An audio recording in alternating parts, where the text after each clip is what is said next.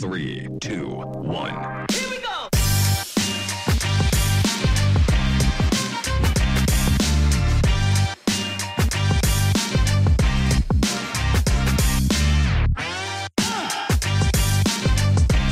Welcome to Sorare in the States Basketball. Now, here are your hosts, Jorge and Alec. Here we are again, another week, episode six. Alec didn't want to talk to just me, so we scrambled to get a host because apparently I am not good enough for Alec. So, Alec, in the middle of the game week, recording a little early, but it is what it is. Who do we got with us here today? On a roll with some guests. Alec, who's better than me, I guess. So first, I got to address these incredible accusations. Uh, that is not how this went at all. Um, I have always been a fan of talking one on one with Jorge. It's more Uh-huh. fun for our listeners when we have a uh, Uh huh. guest, but uh, hey, I'm good either way. But today, um, for a lot of you on the Sorare in the States fans, we have a host of one of the other shows. And no, it is not MLS Card Guy. It is TrippinB. Good. Trippin', how we doing? I'm great, guys. Thanks for having me. Sorry, I feel like I just got to peek in on uh, mom and dad fighting here a little bit, but uh, uh, you know, you, you know, could you guys, you know, my We're not fighting. I'm just upset. We Uh, need you to pick a side before we actually start recording here. My my parents used to talk like you two are talking right now, and then they got divorced. You know, so I, I- Oh, no. Yeah. Uh, breakup imminent. This podcast off is to a fun great while it start here. lasted. But for those that may not know and may not listen to the baseball podcast yet, they will after the show, obviously. Uh Trippin, why don't you why don't you give us an introduction? What's what's your Sorare journey been like? What are you up to? What are you into? Uh who are you? well, i- if you don't know my the, the crazy details of my Sorare journey, it's probably just because you don't you don't pay any attention to me because I, I wear my heart on my sleeve. I wear I I love to talk about my results and whine and tilt and moan about all the horrible things that have happened to me in Sorare. So so uh yeah, I, I actually don't really in real life expect people to know what I've been up to, but but I do know that I broadcast it out there a lot because I uh, I, I do love to talk about myself. But yeah, I've been playing Sorare for almost 18 months now, maybe even a little more than that. I, I joined probably the week of the the, the infamous Gary V boom Ooh. and made a billion mistakes. Unfortunately, I was, you know how everyone has that experience of like you joined Sorare and you made a, a bunch of mistakes and then you figured a few things oh, out Oh, yeah. and, and got going. My problem was that I was in my mistake making phase when it was like legitimately one of the most lucrative like pump market pumping times in the history of the game. So it's it's a real damn shame I didn't join maybe a month earlier or even two weeks earlier than I did just to figure a few things out. But I've been I've I feel like I've rebounded from my early mistakes. I've played a lot of soccer for the last year and a half. I've won a few podiums. I've done some MLS versus the world, winning. You know, I've gotten a podium global all star with the all MLS team, stuff like that, which makes me real happy. Repping for Sorare in the states always. And I've gotten into then. Uh, you know, I met a made a ton of friends. One of the things I love about Sorare, even when I'm not winning, even when my cards are slumping and I'm not doing well, it's talking to friends. The community is real for sure not to not to go generic NFT bro on the audience here, but it really is about the community when it comes to Sorare for sure. Web three.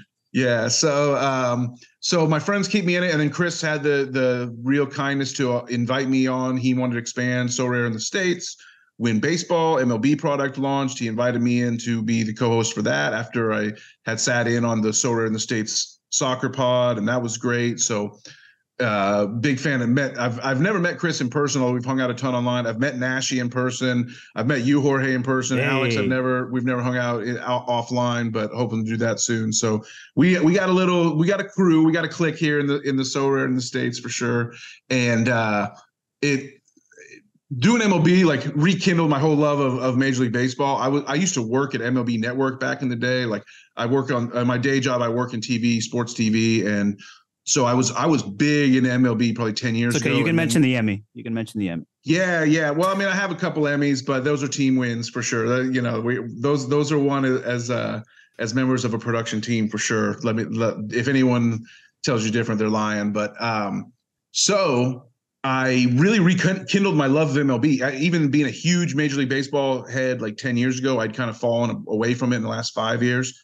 This season, I got way back into it and uh, was able to do, you know, have a lot of fun playing Sorare MLB, talking Sorare MLB on the pod, repping for Sorare MLB on social media, getting to sort of just like deepen my Sorare love, which is such a great hobby just in in and of itself, and learn more MLB. And now NBA's launched, and I'm playing MLB as hard as I can too within my budget and having a lot of fun with that. So I feel like we could talk about this. Maybe I, I'm a little worried, maybe that the two new sports have like made my soccer results suffer a little bit. I'm not, not sure about that. I have to do a little more self examination on that one, but we that could be a topic we could discuss. But yeah, uh, grateful to meet both you guys through doing this podcast.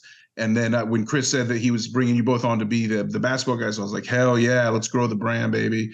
And it's all led up to this. Now it's the three of us here talking together. Uh, thanks, for, thank you for the invite.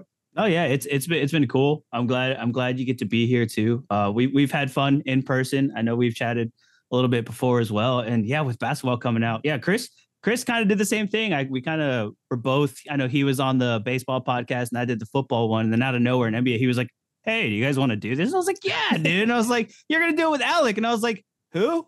But yeah, dude, it's it's been a great time. We're here. Here we and- are. and you mentioned getting besties. in. Yeah, dude, now we're best friends. I text him like six times before I get a response, but I just get bored and lonely sometimes, you know, whatever. You dude, also it's cool. send six in a row before I have a chance to even process what's going on. So it's, Oh, it's dude. I am totally one of those people that like s- send six texts to say one thing. I don't know why, don't know how it started, and I haven't really tried to fix it either. So it just kind of is what it is. Oh no, right I'm now. I'm the same way. So it's always nice coming across someone else that's like that. I look and it's like, oh my god, I have six messages from Jorge, and it's like, oh, it's just all one thought. Yeah, yeah, so, yeah, like, yeah, We're yeah. good here. So, yeah. Like I'm thinking something's going wrong, and it's like, nah, just like this price is going up, and it's like three images of graphs, and it's like this is great. No, but uh Dan, I know you mentioned that you kind of got in during the Gary V boom, and some could say that this early market in NBA is almost like the Gary V boom because some of these prices have just been astronomically insane. And there's just a lot of things that you know the normal folks like us really, really just can't really afford. Mm-hmm. What have what, what have you seen from this market? Like, how have you handled like NBA coming from the other sports and kind of how you were saying that maybe your soccer kind of lagged a little bit. I like that topic a lot because my MLS portfolio, I had so many plans for it. I was going to start scooping up all these players, getting ready early for the next season. And all of that has been derailed because I am all NBA right now. So, kind Yeah. of what, what what have you noticed from the market, and how did you kind of handle it from the beginning to now?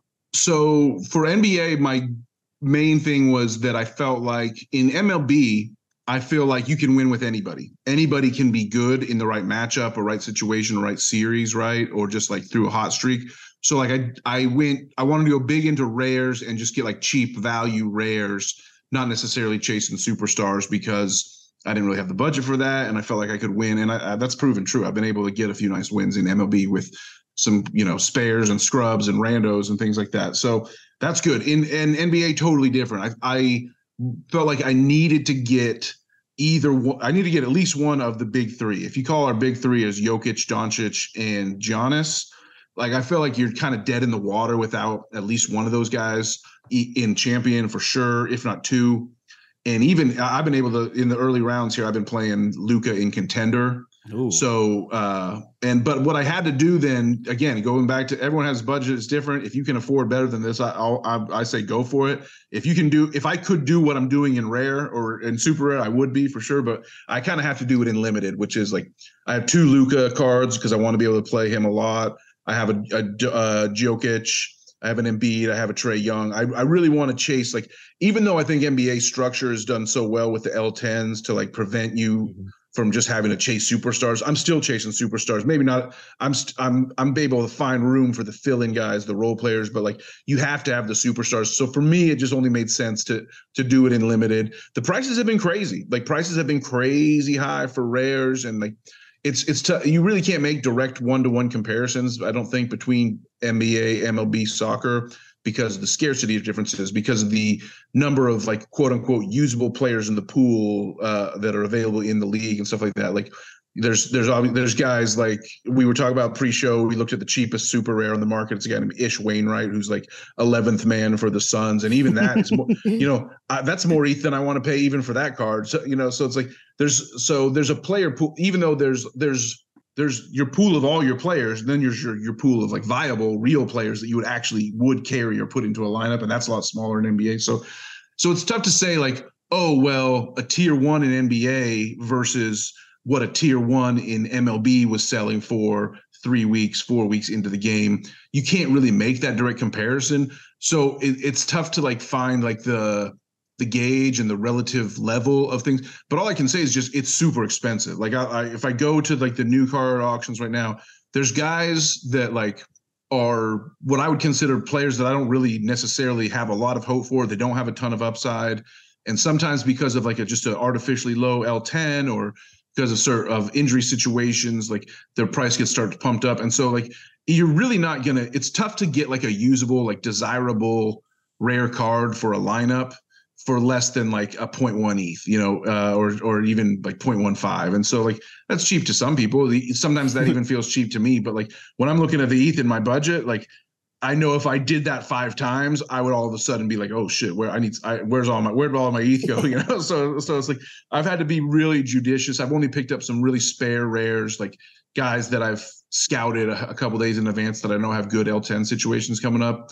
So now I'm in the phase where it's like, so if you look at my gallery, my NBA gallery, if you look at, I'm, i have 28 limiteds that have been picked up so far. A couple of those are prizes, thank you know, the good Lord.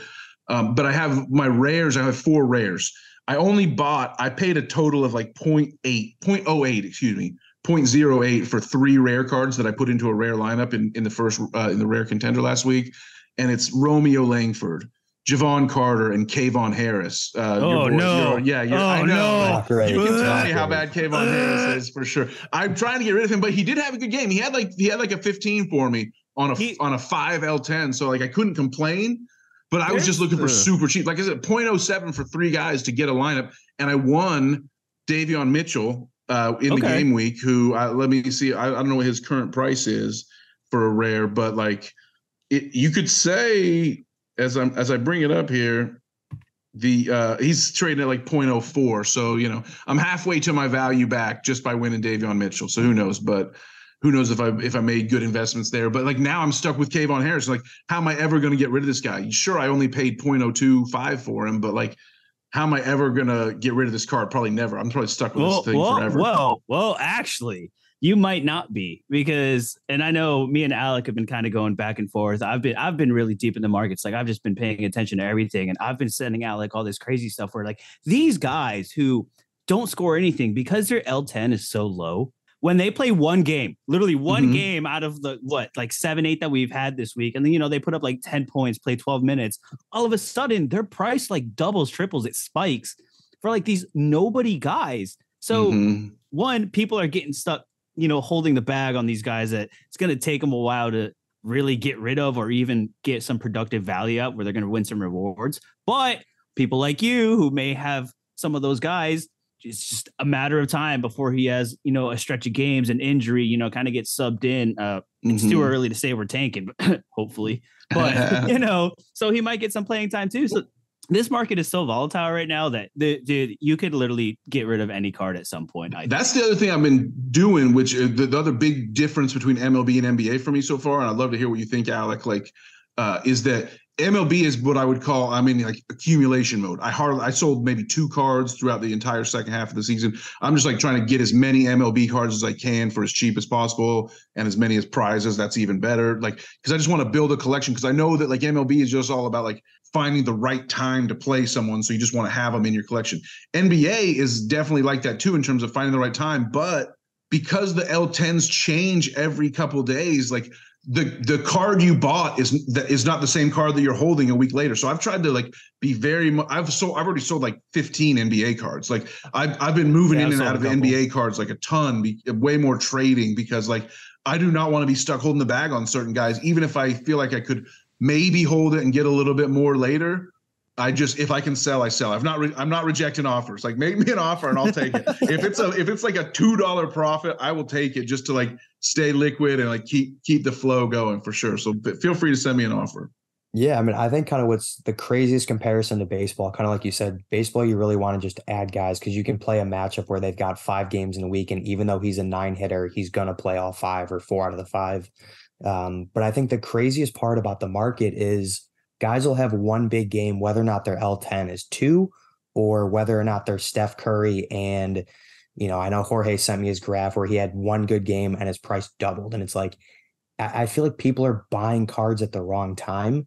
And like, that's great that you're getting Steph Curry after he had a big game. But next game week, his average is going up. And now all of a sudden that's taking even more points away.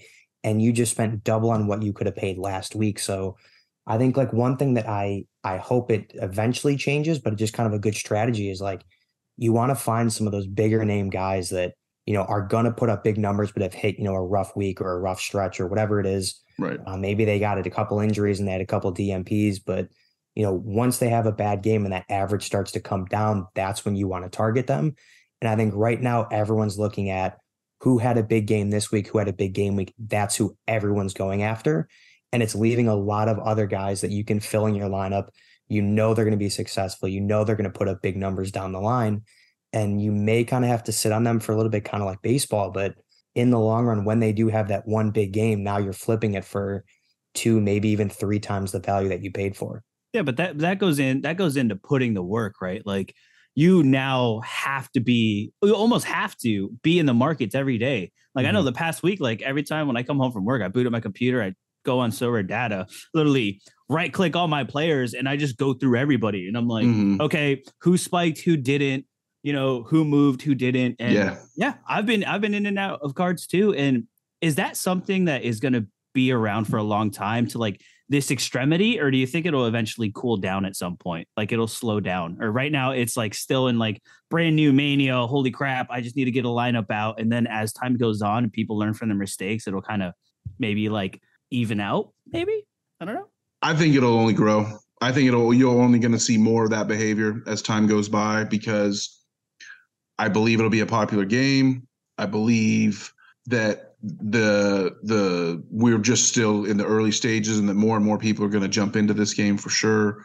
And i think like because that because just the the magic of that points cap the the l10s and the points cap it's like it doesn't work quite like i know they had a they used to have like a, a an xp cap for building lineups in in soccer in the Sorare soccer like two years ago way back in the day.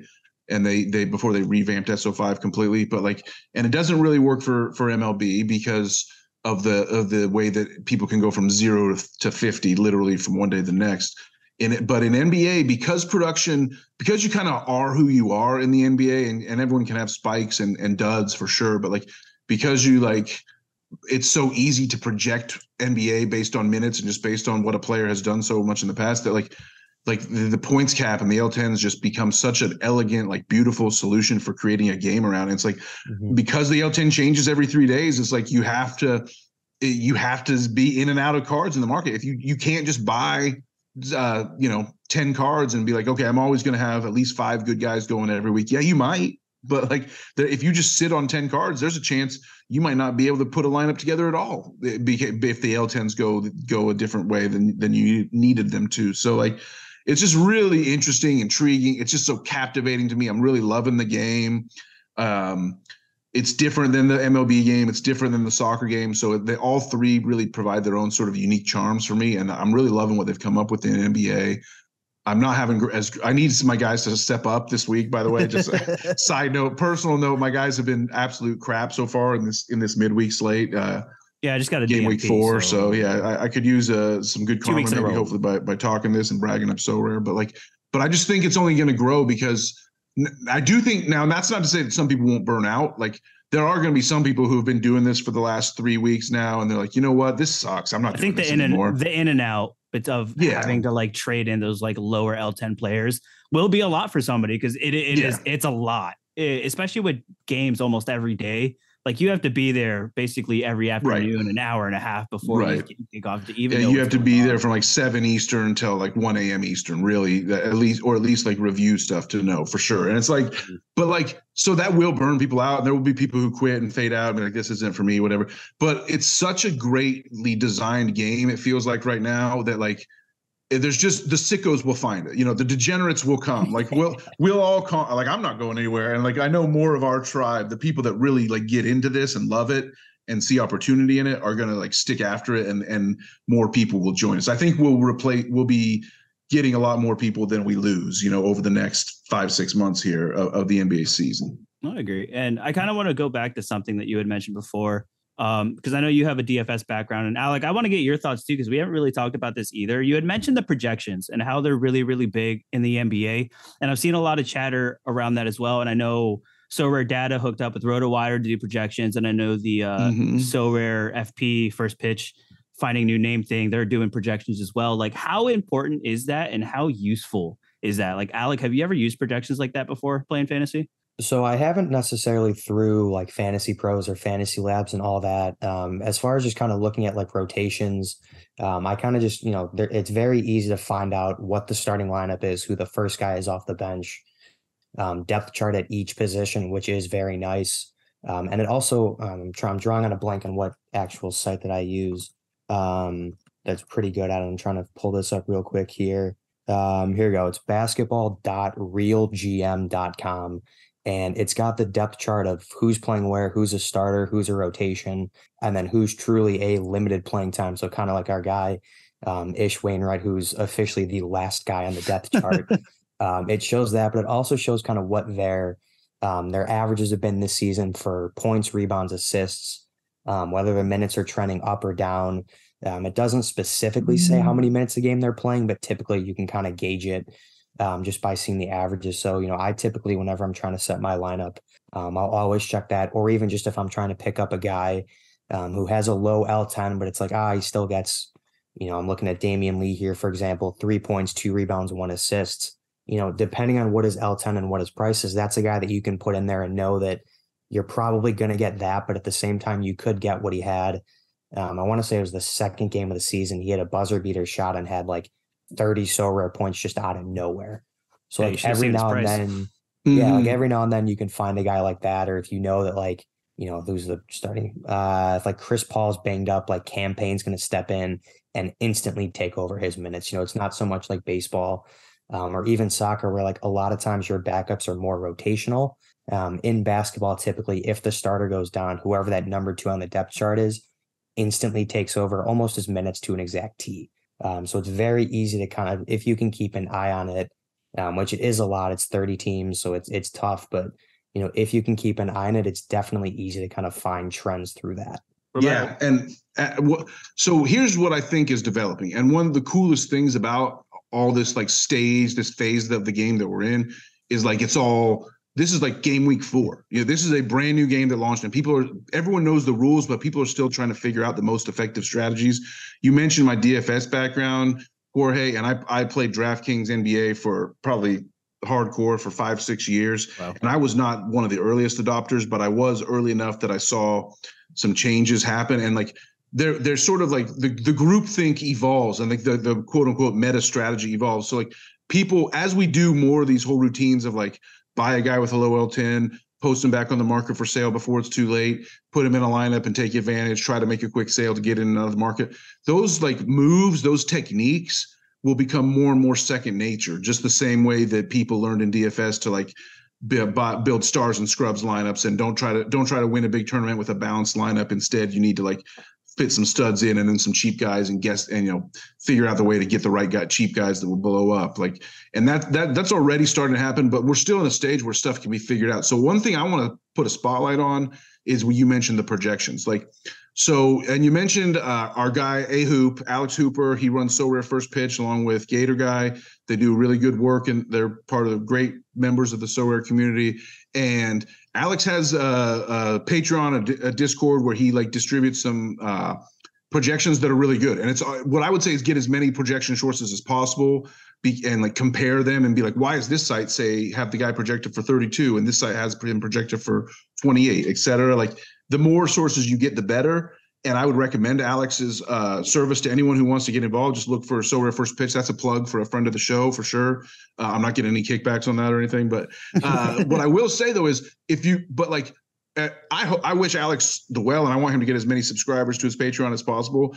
And uh, but like if you are realistic about it, the the source that's going to become sort of like the chalk defining source has got to be Sorare Data, just because it's the one that's being used the most by anybody right now. And I don't know if you guys know this, they just kind of soft launched this feature this week, a couple days ago. But if you go to Sorare Data and you go to the SO5 tab and you go Game Week Center uh, normally you, you are used to using the game week center on Sorare data like sort of track standings and uh, in soccer tournaments and stuff. They've added a basketball tab now. I don't know why they haven't done baseball. Like uh, you know MLB getting the short end of the stick yet again. I'll stick that in there, but. Uh, uh, but they have a basketball projections tab in the Sorare Data Game Week Center that you can just like sort by uh, best projected score versus last 10. So you can just like literally cl- do two clicks and get a you can, you can get a list of guys who have the best projection versus their L10 and like it, as more and more people discover this like i said it was a soft launch i expect this to become like everybody's go-to tool to be using.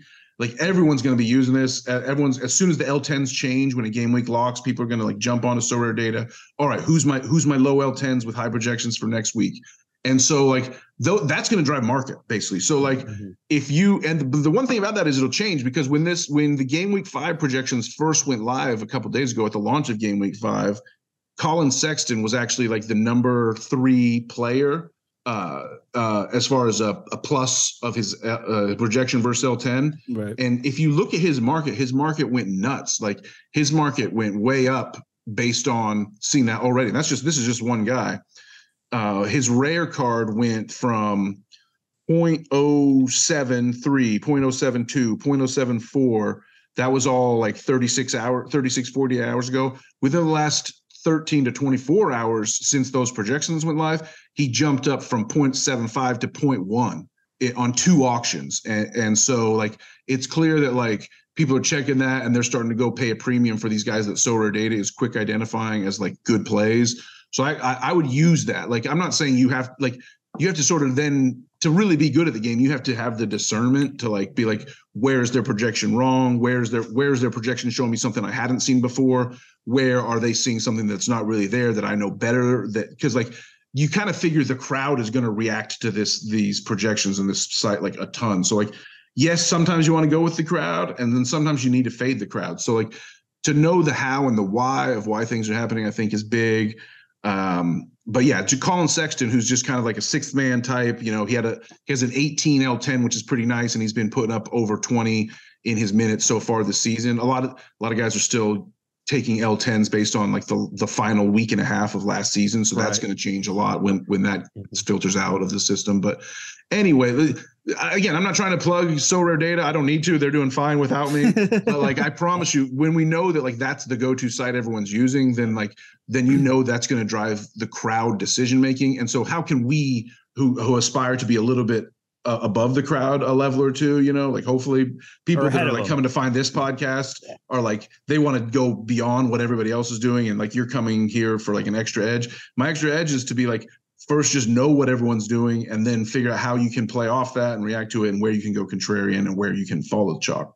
All right. I have a question, and who, which, whichever one of you wants to take it first, go ahead and take it. But so, Alec, take it. I've, I've been talking uh, way too much. You guys, this is your guys' show, and well, I just want hey, to shut up. So I, yeah, I, want, I want both your answers because because okay. this is kind of like opinion based. So, Bol Bol, right? Great guy, Bol Bol. I love Bol Bol. I will tweet about Bol Bol every day. All right. Everybody at the beginning was after him because of his low L10, right? He has been popping off so it has just been climbing week after week. It's sitting at 19, but the scores that he is putting up, like the last six games have been over 20. When when do you take a guy who started off with a low L10, started going up, and then when you stop looking at him as a low L10 and then transitioning to a guy that you want to keep in your roster? How do you where is that like middle ground where they transition? Like, do you keep holding because like, oh crap, now he's just gonna consistently put in points. I really want to keep him, or that argument of oh, we only had him for his L10 and like don't really know if this is sustainable. So I, I think there's a couple different factors. I think the biggest factor is kind of what did you pay to get him? If it's a guy that you got as a reward, or if you bought him simply because he has a cheap L10, I think once his price goes up, I think by all means flip him if it's a guy that you spent a little more on or his L10 was kind of more average, um, and now he's kind of making that jump from kind of middle of the pack to a superstar, um, I, th- I think you really have to look at what the rotation is like for that team. Um, if he simply had a good game because there was a guy that was banged up or he had, you know, a good matchup against two really bad teams, then maybe you kind of look at him more as like, let's try and flip him. But if you're looking at that, knowing that it's going to be sustainable and knowing that you got a deal on one of those, you know, I don't want to say up and coming superstars, but up and coming guys that's going to constantly, you know, make an impact in your lineup, whether it's, you know, champion or contender or whichever one. Um, if it's going to be a guy that's going to consistently start to get those minutes or those averages, I think then you can kind of transition them to becoming more of an every week player. Um, but if it's someone that you bought that was really just kind of a, hey, he's got an L or an L10 of nine. Um, he's had two big games back to back, but he's probably, you know, once his average goes up to 15, you know, I don't, that there's really not a ton of use there. I think that's when you kind of flip him, but, um, and it also just kind of depends on the team too. Like, I know you're a huge Magic fan, like you love Bol Bol. So, like, I was kind of, I was kind of lucky. All right. No one really expected him to pop Yeah, off the way he did. I'm glad he has.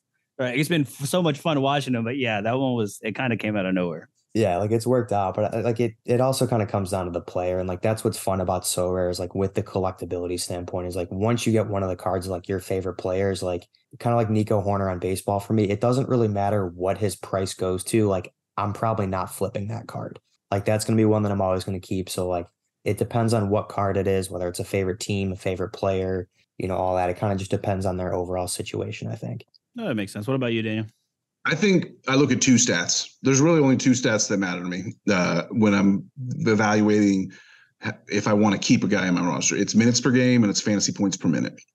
Uh, easy to find on any projection site or Sorare data as well. They keep keep mentioning, and matchups are important. Yes, obviously, if you can get in, if you can have guys that are going in high pace games and teams that like to run and and have more possessions per game, that's important and it is worth looking at. But all that it really matters is minutes per game and fantasy points per minute. And fantasy points per minute is going to be pretty stable. Most guys, once they've been playing in the league a couple years, it's pretty established what their fantasy points per minute is going to be. They are who they are.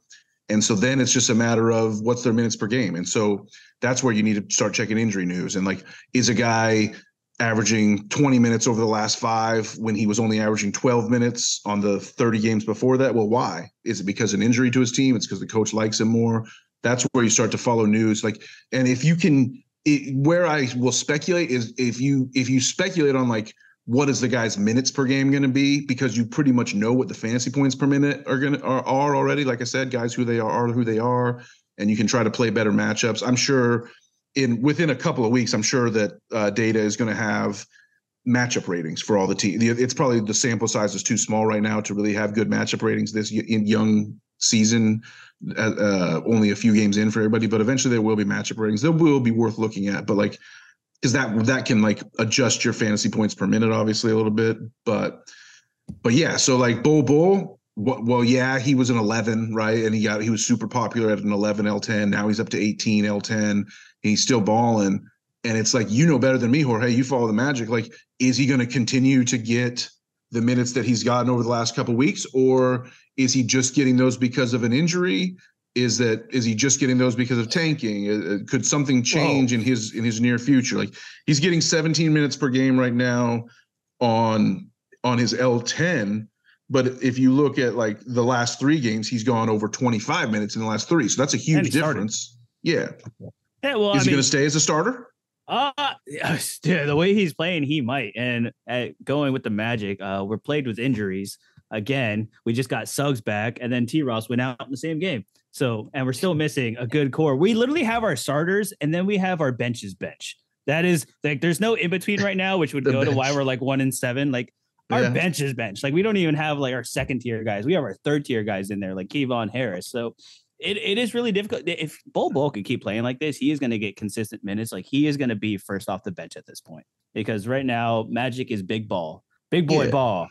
And so he he's got a oh. fantasy points per minute of 1.11, which is elite, elite, elite. Like anything over one is great. Like the very elite, like the Kevin Durant's of the world are getting like 1.5, and then like a- an average player is getting like a 0.75 or a 0.8.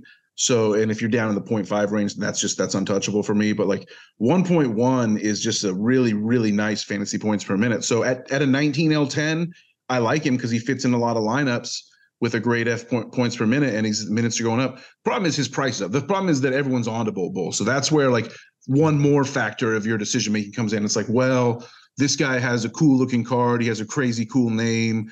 He's kind of famous because his dad was in the NBA. This is someone that Europeans would know about a little bit, even though if they don't follow the game too tough, too closely. So like all those are going to drive a price factor up, and that's where that's like the one more difference with like DFS, which is like okay, yeah, DFS has stars and scrubs, and there's like guys that are you know underpriced for the day, and there's guys that are overpriced for the day, et cetera. But like they they uh you're you uh you're not stuck with those prices you're not like stuck with like the, the, guy in your gallery at that same salary for like days and days and days after which if you don't if you buy a card to use it for the game week and you don't resell it real quick then again your your asset has changed not only the value of it's changed, but just the character, the nature of it has changed. Like Bol Bol at a L10 of 30 is a lot different than a Bol Bol at an L10 of 11, you know, but like mm-hmm. you may have paid a, a, hefty price when it was an 11 to get it. And, and then when it's at 30, all of a sudden, uh, people can't fit him into a lineup as well. And all, you know, his price goes down you know, 50% of what you paid, even though he's still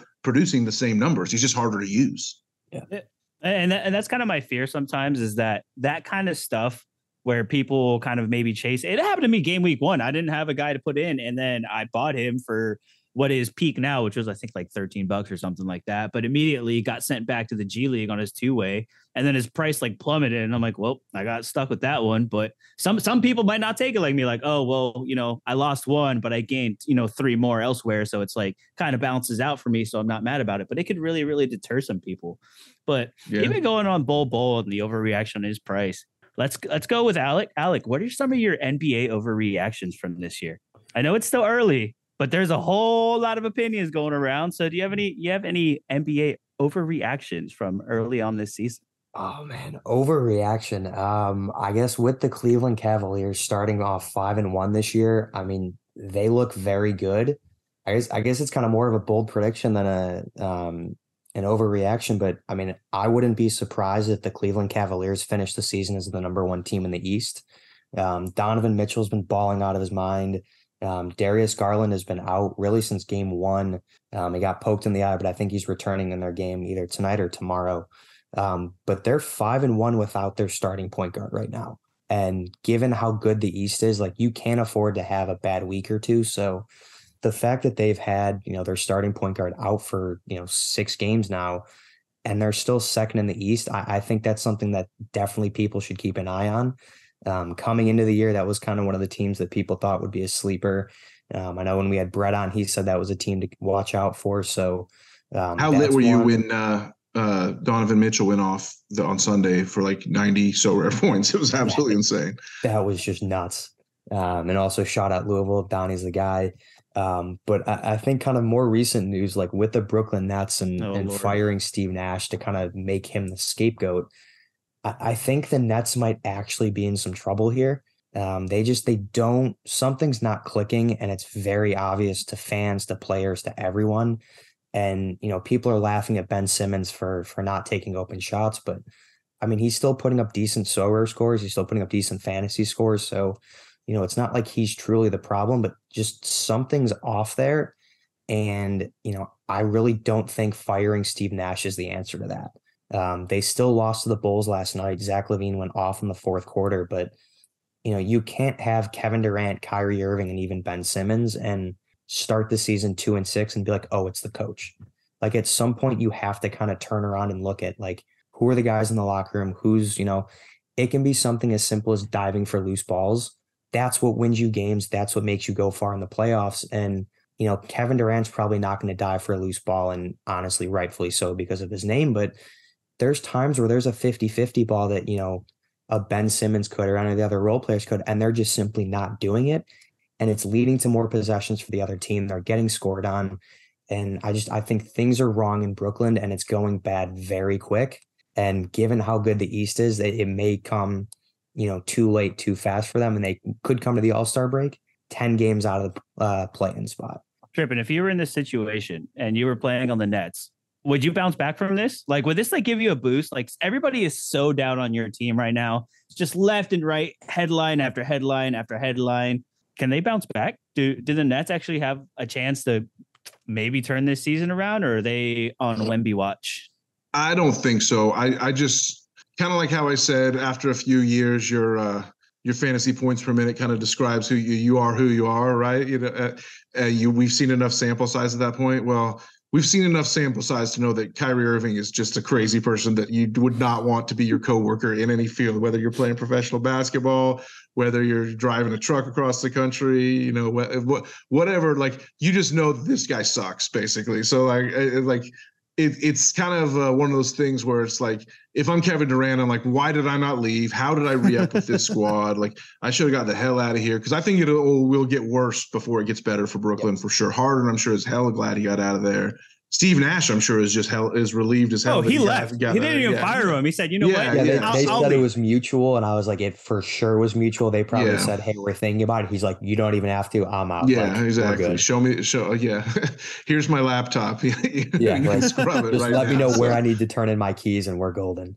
Yeah, so I just I, it's bad. Like okay, so I, I, as as much as I shit on Kyrie, I equally shit on Ben Simmons. Shit, ben Simmons is ju- for different reasons is just as crummy of a coworker that you would never want to mm-hmm. have in any type of office and or team environment where you're trying to like work together to achieve a goal. This guy is a bum as well. So it's like, you know, you got a couple of bums who are supposedly your most talented uh, second fiddle players behind Durant, and it's, it's just not going to work. So, and then you hire Ime Udoka, who like Oh my god! like i mean what kind of dysfunctional thinking is that like uh, like this guy uh, is under investigation for not knowing how to behave in a workplace so it's it's like all this stuff it's like it's just like uh it, it's only going to get worse and i would expect durant despite kind of reiterating his commitment to that squad it's in the nba you can always be traded even with a bad contract they can find a way to trade you so uh if, if i'm durant i'm i'm working overtime to get the hell out of there as soon as possible for sure where does he go?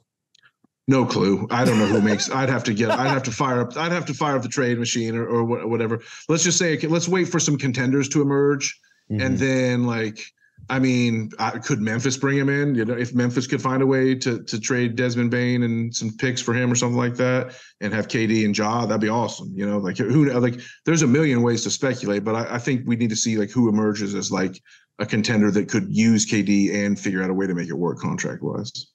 So would would something like this keep you from going out and buying a KD? Being that you said like after a couple years you're established, you're going to put Mm. up those points. So would you not want to pick up Durant because of all the situation, or you just no, know, hey, because at that level of, of elite play, I think KD continue to put up um, tremendous numbers on a shit team for sure. Like like like he they can be horrible and he can be great for sure. Like that, there's nothing like even the worst team in the NBA is still going to score 100 points a night, and KD might just like make uh make it so that he scores 70 of them. You know, so of those hundred. So I, I'm not too worried about him as a fantasy player. I just don't think the Nets are going anywhere as a franchise.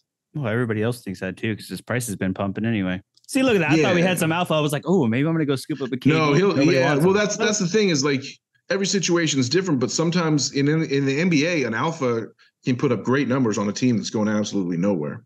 Yeah, All right, I I mean, rarely was see that thing in with Zach soccer. LaVine.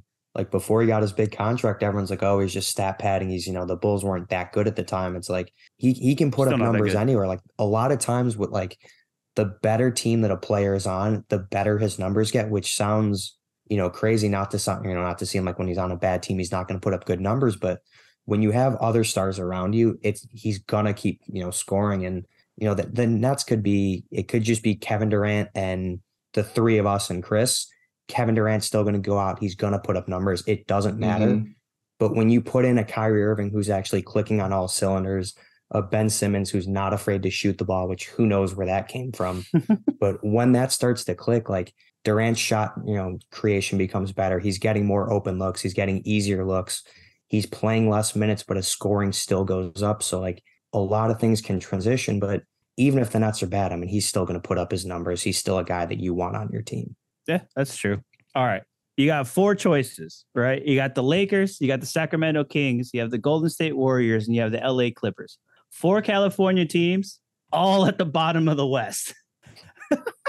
who who come who leaves the bottom?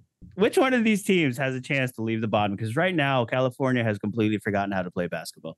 And that's including Golden State. Yeah, I, mean, Golden State's going to figure it out. Um, Steph's going to put it together. Jordan Poole's Who's gonna it defend? together.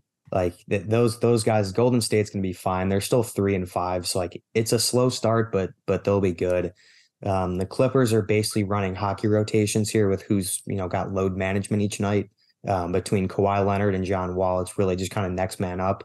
Or Paul think George. once we get to the- apparently. What'd you say? Or Paul George, apparently, who banged Or what? or Paul George? Yeah, I he's mean, player just one. He's player three one on the week and so are this week for game week four. He's he's dominant. Yeah. So I mean, I, I think they'll figure it out kind of once once they everyone kind of gets their feet back under him. John Wall, you know, he he's just been hurt. So not that he's been out of the league, but you know, he hasn't really been playing every game for a long time now. So, you know, once he clicks them out, you know, you have you've John Wall, you've Paul George, you've Kawhi Leonard in that front court, and I mean, you're set. They're going to make a big run. Golden State's going to make a run. Um, the Kings, I think, are going to probably out of those four teams finish at the bottom. Um, but I mean, they're still a young team to watch. You got Keegan Murray, De'Aaron Fox, um, And De'Aaron Domantas Fox. Sabonis. So like they got guys. Not that they'll be a bad team, but I mean, I just think at the end of the day, they're not going to finish above a LeBron James and Anthony Davis led team. Yeah. If that's what you think. But this wouldn't be a Sorare in the States podcast if we didn't have any Trippin hot takes.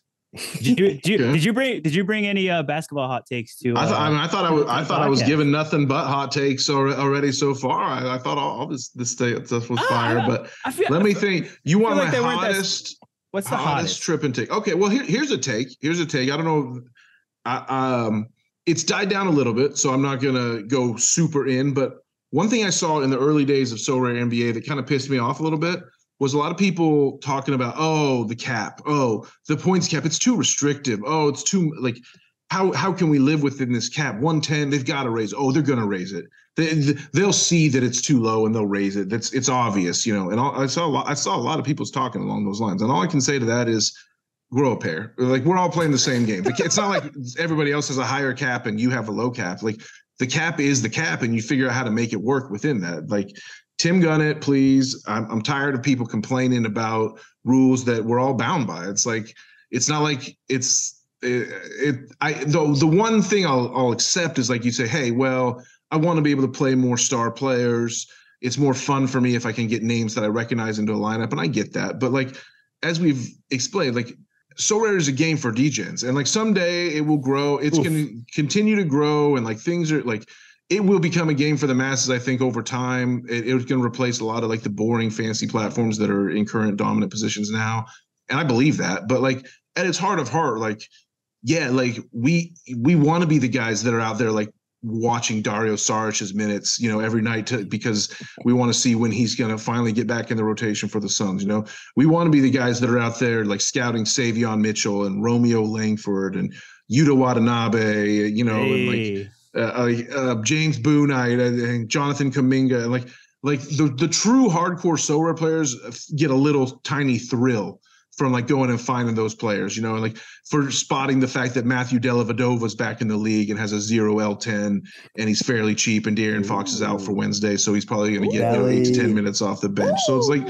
you know, like when it comes right down to it, like lower the cap is is actually taking away. It may make help you get a few more expensive star players in your roster, but it actually would make the game less fun. So don't ask us to lower the cap. Don't ask Sorare to lower the cap. Sorare knows what they're doing.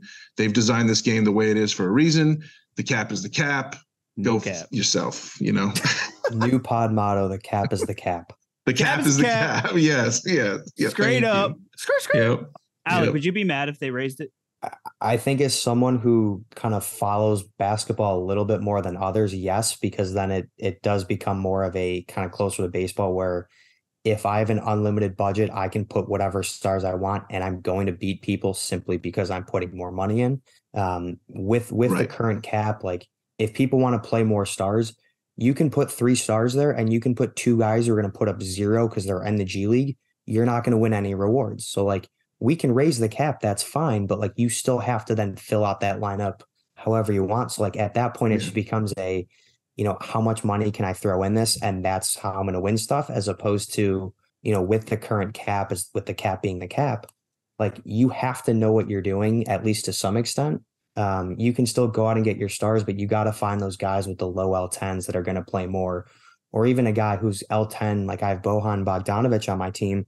His L10 right now is, I think it's 25 or 26, and he scored over 30 the last four games. So, like, that's a guy that it's just going to keep coming up. But, like, for me, like, at the time, it was a good budget buy. And now it's just working out. And someone who's only going after Ja Morant, Luka, Giannis, like, they're not going to catch that. And that's what sets my lineup apart. So, you know, I, I hope they don't raise the cap. If they raised it by, I mean, I guess last lineup I, I was one point over the cap. So if they raised it to 121, I wouldn't be mad. But um, no, right. I, I think kind of leave it at how it is. Yeah. Yeah.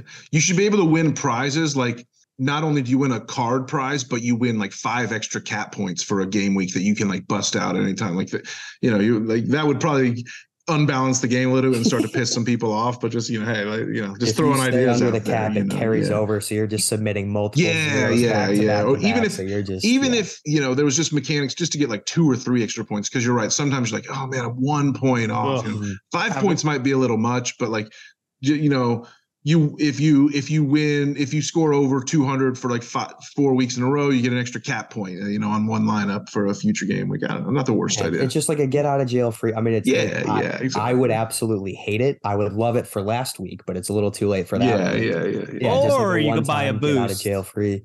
Buy a boost in the in the coin shop. You know, the one that they Yeah, the one that they ignore and don't use. You know, We're up some start- extra cat points. We're starting to get into Sorare mega territory, which you know, I love Sorare mega everything they do, except for adding those boosts. Kind of killed the game for me because I was like, I'm not going to research all these boosts. Sorry. Never mind, forget I said Yeah. that. Yeah, but I love, but you know, go, go mega. I got, I got no beef with mega. It's a, it's a, it's a beautiful thing. So even go going based off your lineups for this week right now, which we're in the middle of. What what's your next move for Sorare? So are you are you like are you like looking to progress your team every game week, or are you kind of sitting with the team for a game week or two? Because obviously points are variables. So are you giving some guys some time, or are you just like every week just trying to search some value guys that you can just kind of pump in and out? I think it depends on kind of how you want to attack it. Like if you want to fully invest in the market and fully invest in, you know, watching every game highlight, finding like the next low L10 guy that's going to pop off, you know, you can change your lineup every week. I mean, I'm kind of mainly going at it as, you know, I've got my, I think it's eight or nine cards here that I'm kind of rolling with for the first couple weeks. Um, just to really kind of get my feet under me, so that way when L10s kind of start to average out, I can fully go in. But um i don't know i'm i'm kind of attacking it that way but at the same time like i personally just don't have the time to sit and scavenge the market but if i did that's that's exactly what i'd be doing um because like trippin said like Sorare is for the degens and i will gladly admit that like that's me like baseball season i was sitting there like watching every highlight figuring out who you know who's pitching in three weeks and has five game weeks that i can go out and target now Mhm. because like they went 0 for 5 this game week and everyone's flipping them um, you know, on the basketball side, it's a little bit harder with less games, but I mean, if I had the time for it, I would absolutely be doing that. My favorite MLB strategy: just look at the, you look at the chart, look at the schedule calendar. Yeah. That's that'll tell you all you need to know for who to buy. Listen, I keep seeing people that say, "Oh, it doesn't matter. It doesn't matter. It doesn't." I think it matters because I'd rather have two or three chances to put up a high score than just one. Just saying, because it's already kind of big. Oh yeah, it, it does so it's matter like, for sure. Yeah. like I see people were like, "Oh, it doesn't really matter. You shouldn't really focus on that." I'm like, It it's factored into a few of my decisions for sure in in already, and it will continue to for sure. I wonder if it factors into the price I- too. I do find myself building maybe a little bit more of a collection and like uh um carrying more cards than I first thought I would. And unfortunately that's probably just because of uh um buying guys that I've not then been able to sell. Like I would have sold them if I could have, but uh I I, I uh, couldn't do it. So the I, I, so at this point, I'm just like the guys that fall into that category. I'm just holding them on, in hopes that someday they pop again. Like you kind of have to wait till the L10 goes back. If they've spiked on an L10 and they're no longer as usable as they were when you first bought them at an inflated price. Keegan Murray, great example. He was a zero going into the first game week, and everyone had to pay insane prices for him. I paid 0.1 ETH, you know, 150 bucks for Keegan Murray, limited card. Uh, that now that as soon as the game week locked, he went from a zero to like a 20 and instantly his price was cut more than in half, you know, and it's like, but I was able to win. I was able to get a really nice score with a zero uh, L10 in my lineup and I was able to win some prizes. So, I mean, it is what it is. Like I'm trying to win as much as I can. And Keegan, actually Keegan, I didn't mind. There was a couple other like cheat card zeros th- that game week that I avoided like Christian Braun for the negative stuff because I, uh, they were a little more sketchy. Whereas Keegan, you knew he's probably going to ha- be good, decent anyway. He's going to be able to like get you 30, 30 points a night a lot this season. So I didn't mind a slight overpay there. But there's other guys that I've overpaid for already. Uh, you know, even Kevon Harris, which who was fairly fairly cheap. you know, not happy to have in my lineup. I bought two Blake Wesleys when uh, the Spurs cut Josh Primo for his uh, bad behavior and then Wesley had a Wesley had a zero L10, and I was like, oh, this guy's about to blow up, and he's going to get a bunch more minutes.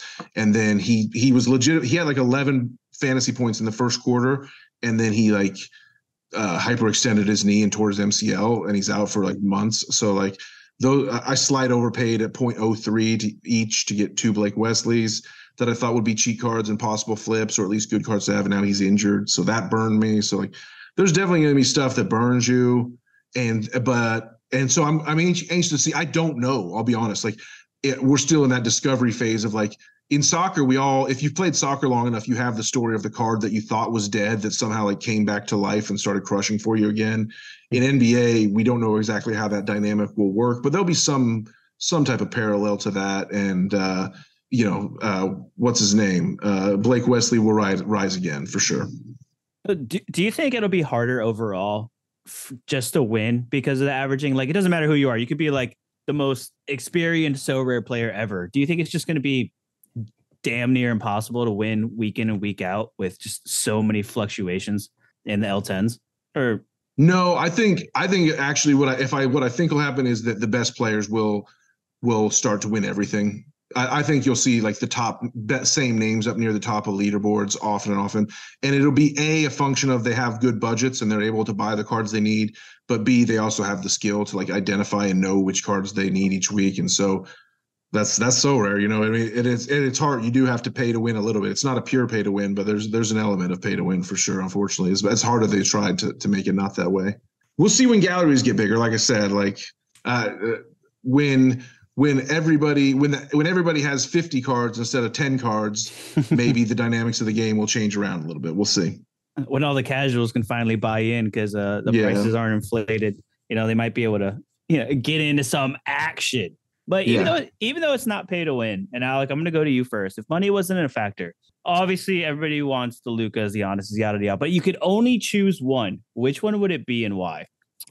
Of oh, all the man. top guys, like you could only choose one. So like this has to be a long term decision. You got them season long. If you could throw down the money, who would it be? Can I pick one of those names that you threw out, or does it have to be someone that's no? Yeah, it, it could literally be anybody up top. Like you both could say Luka, and I'd be like, well, that wasn't as fun as I thought it'd be. Man, I want to say Luka, but I feel like because I forgot about him episode one, I'm not allowed to pick him. um, you do this to yourself, bud. Yeah, I, honestly, I, I think either Luka or Giannis, just based off of age and given the fact that they truly do everything. Um, I'm a huge Steph Curry fan, but Steph's mainly just a scorer. He'll he'll get you know assists and rebounds here and there, but um, Steph's mainly a scorer. Whereas Giannis is going to go out, he's going to score 25, 30 points a night. He's going to grab eight or nine rebounds and he's going to, you know, get seven or eight assists. So, like, even a guy like Jokic, like that, too, that just simply does everything.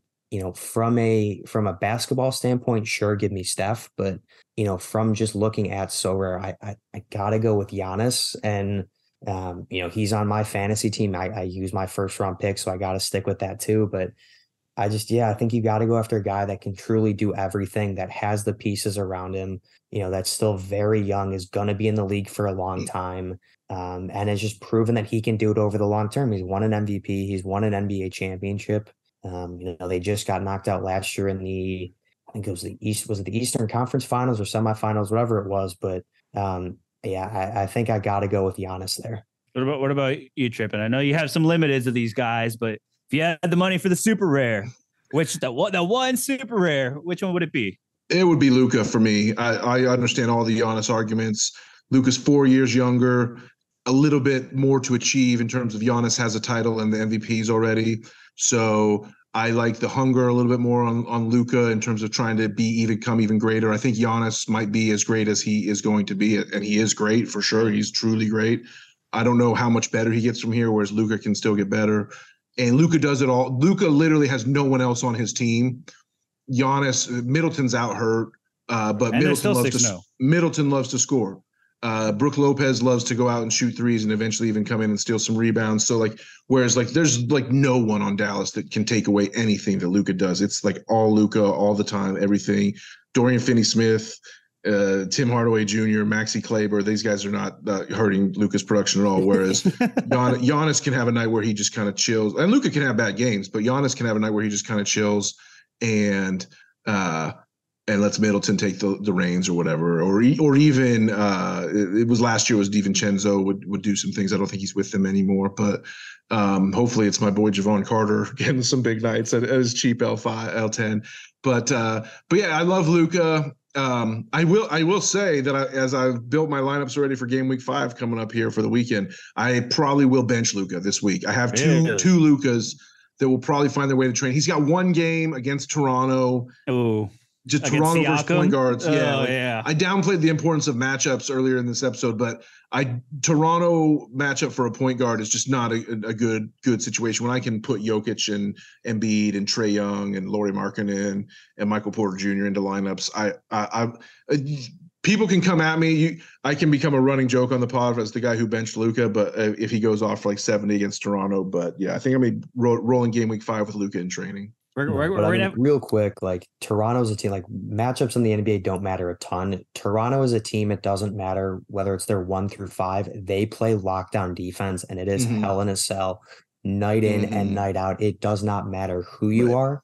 Um, so yeah, Luka may They're like a special up- case. Yeah. Yeah, like he may still put up 40 Sorare points, which is great, but that's not really what you're looking for when you're But looking I play at him to get 70 for So sure. yeah, so like I, I think when when a team's playing the Raptors, that's one team you need to look at. But other than that, you can basically throw matchups out the window. So I'm glad that you brought that up, Trippin.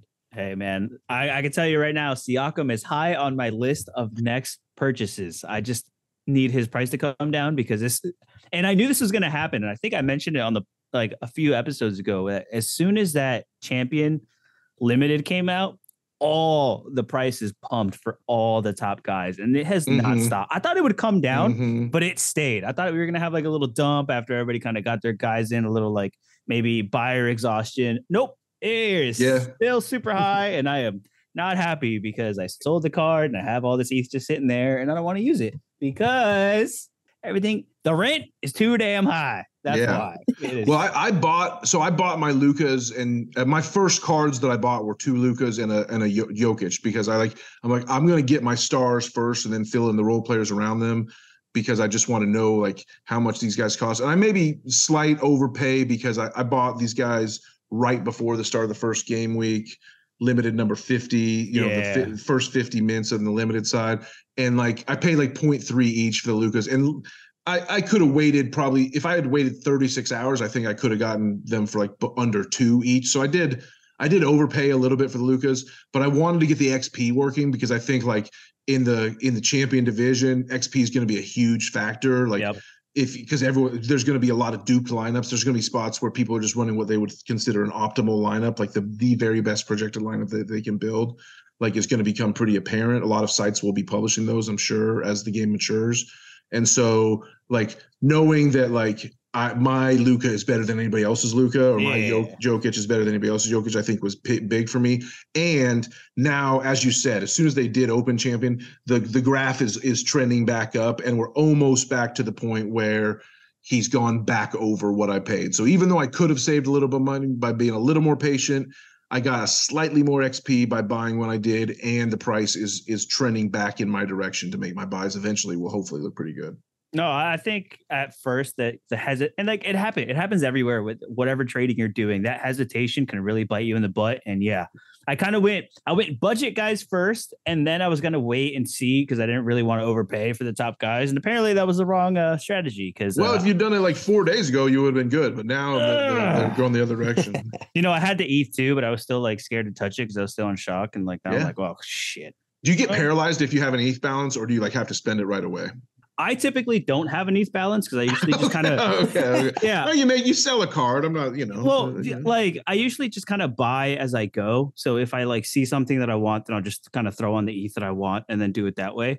cool. But yeah, no. yeah, you told me you, have- you, you bought with credit card probably more than I have. I think. oh, for sure, dude, all right? the Yeah. time. Yeah, Yeah. in very yeah, questionable no- times, late at night, nothing wrong whatever. with that, yeah. cool. But yeah, no, I typically don't have an ETH balance. So like I just I don't want to spend it. It's there, right? I don't want to watch it go down. Mhm. So I was like, I kind of sat on it, and I'm like, well, I could have put this to work. So I put it to work a little bit. I haven't Time for some spent all of sales. Jorge. You need you need to you need to talk to uh Chris, the, our our master executive producer, and be and he's the he's Mr. Tra- he loves to trade. He can he gives Oh. some tips. Oh, I need I need to talk to him because there are so many trading opportunities in the NBA right now. It is it is trading like the dang stock market, and I am all here for it. I could do that.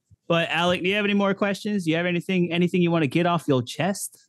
Uh, I mean, a quick "Let's go Bulls" wouldn't hurt, but Ugh. no, I mean, other than that, always a pleasure talking with you, Trippin. It's it's been fun as always. So you know, thanks for coming on. Trippin, you want anything? You have anything coming on, coming up? Anything you want to promote real quick? Uh, Sorare in the states baseball. Give if you like this pod, you'll love that one as well. Um, other than that, make me some offers. Uh, I'll I'll sell anyone for as long as I'm making like 0.005 or even 0.003 profit. Just just come at me. So uh, come find me in the streets. Oh, Thank you go- all you guys so much for having me. Love talking MLB, love talking NBA, love talking soccer. Just love talking. Sorare. It's my it's my favorite hobby that I've had in a long time. So keep up the great work, and I'll keep listening. Oh, there it is. There you got it. Good luck, everybody, on the game week. It's Friday when this is coming out. So uh, I'll see you at the bottom. Let's get it.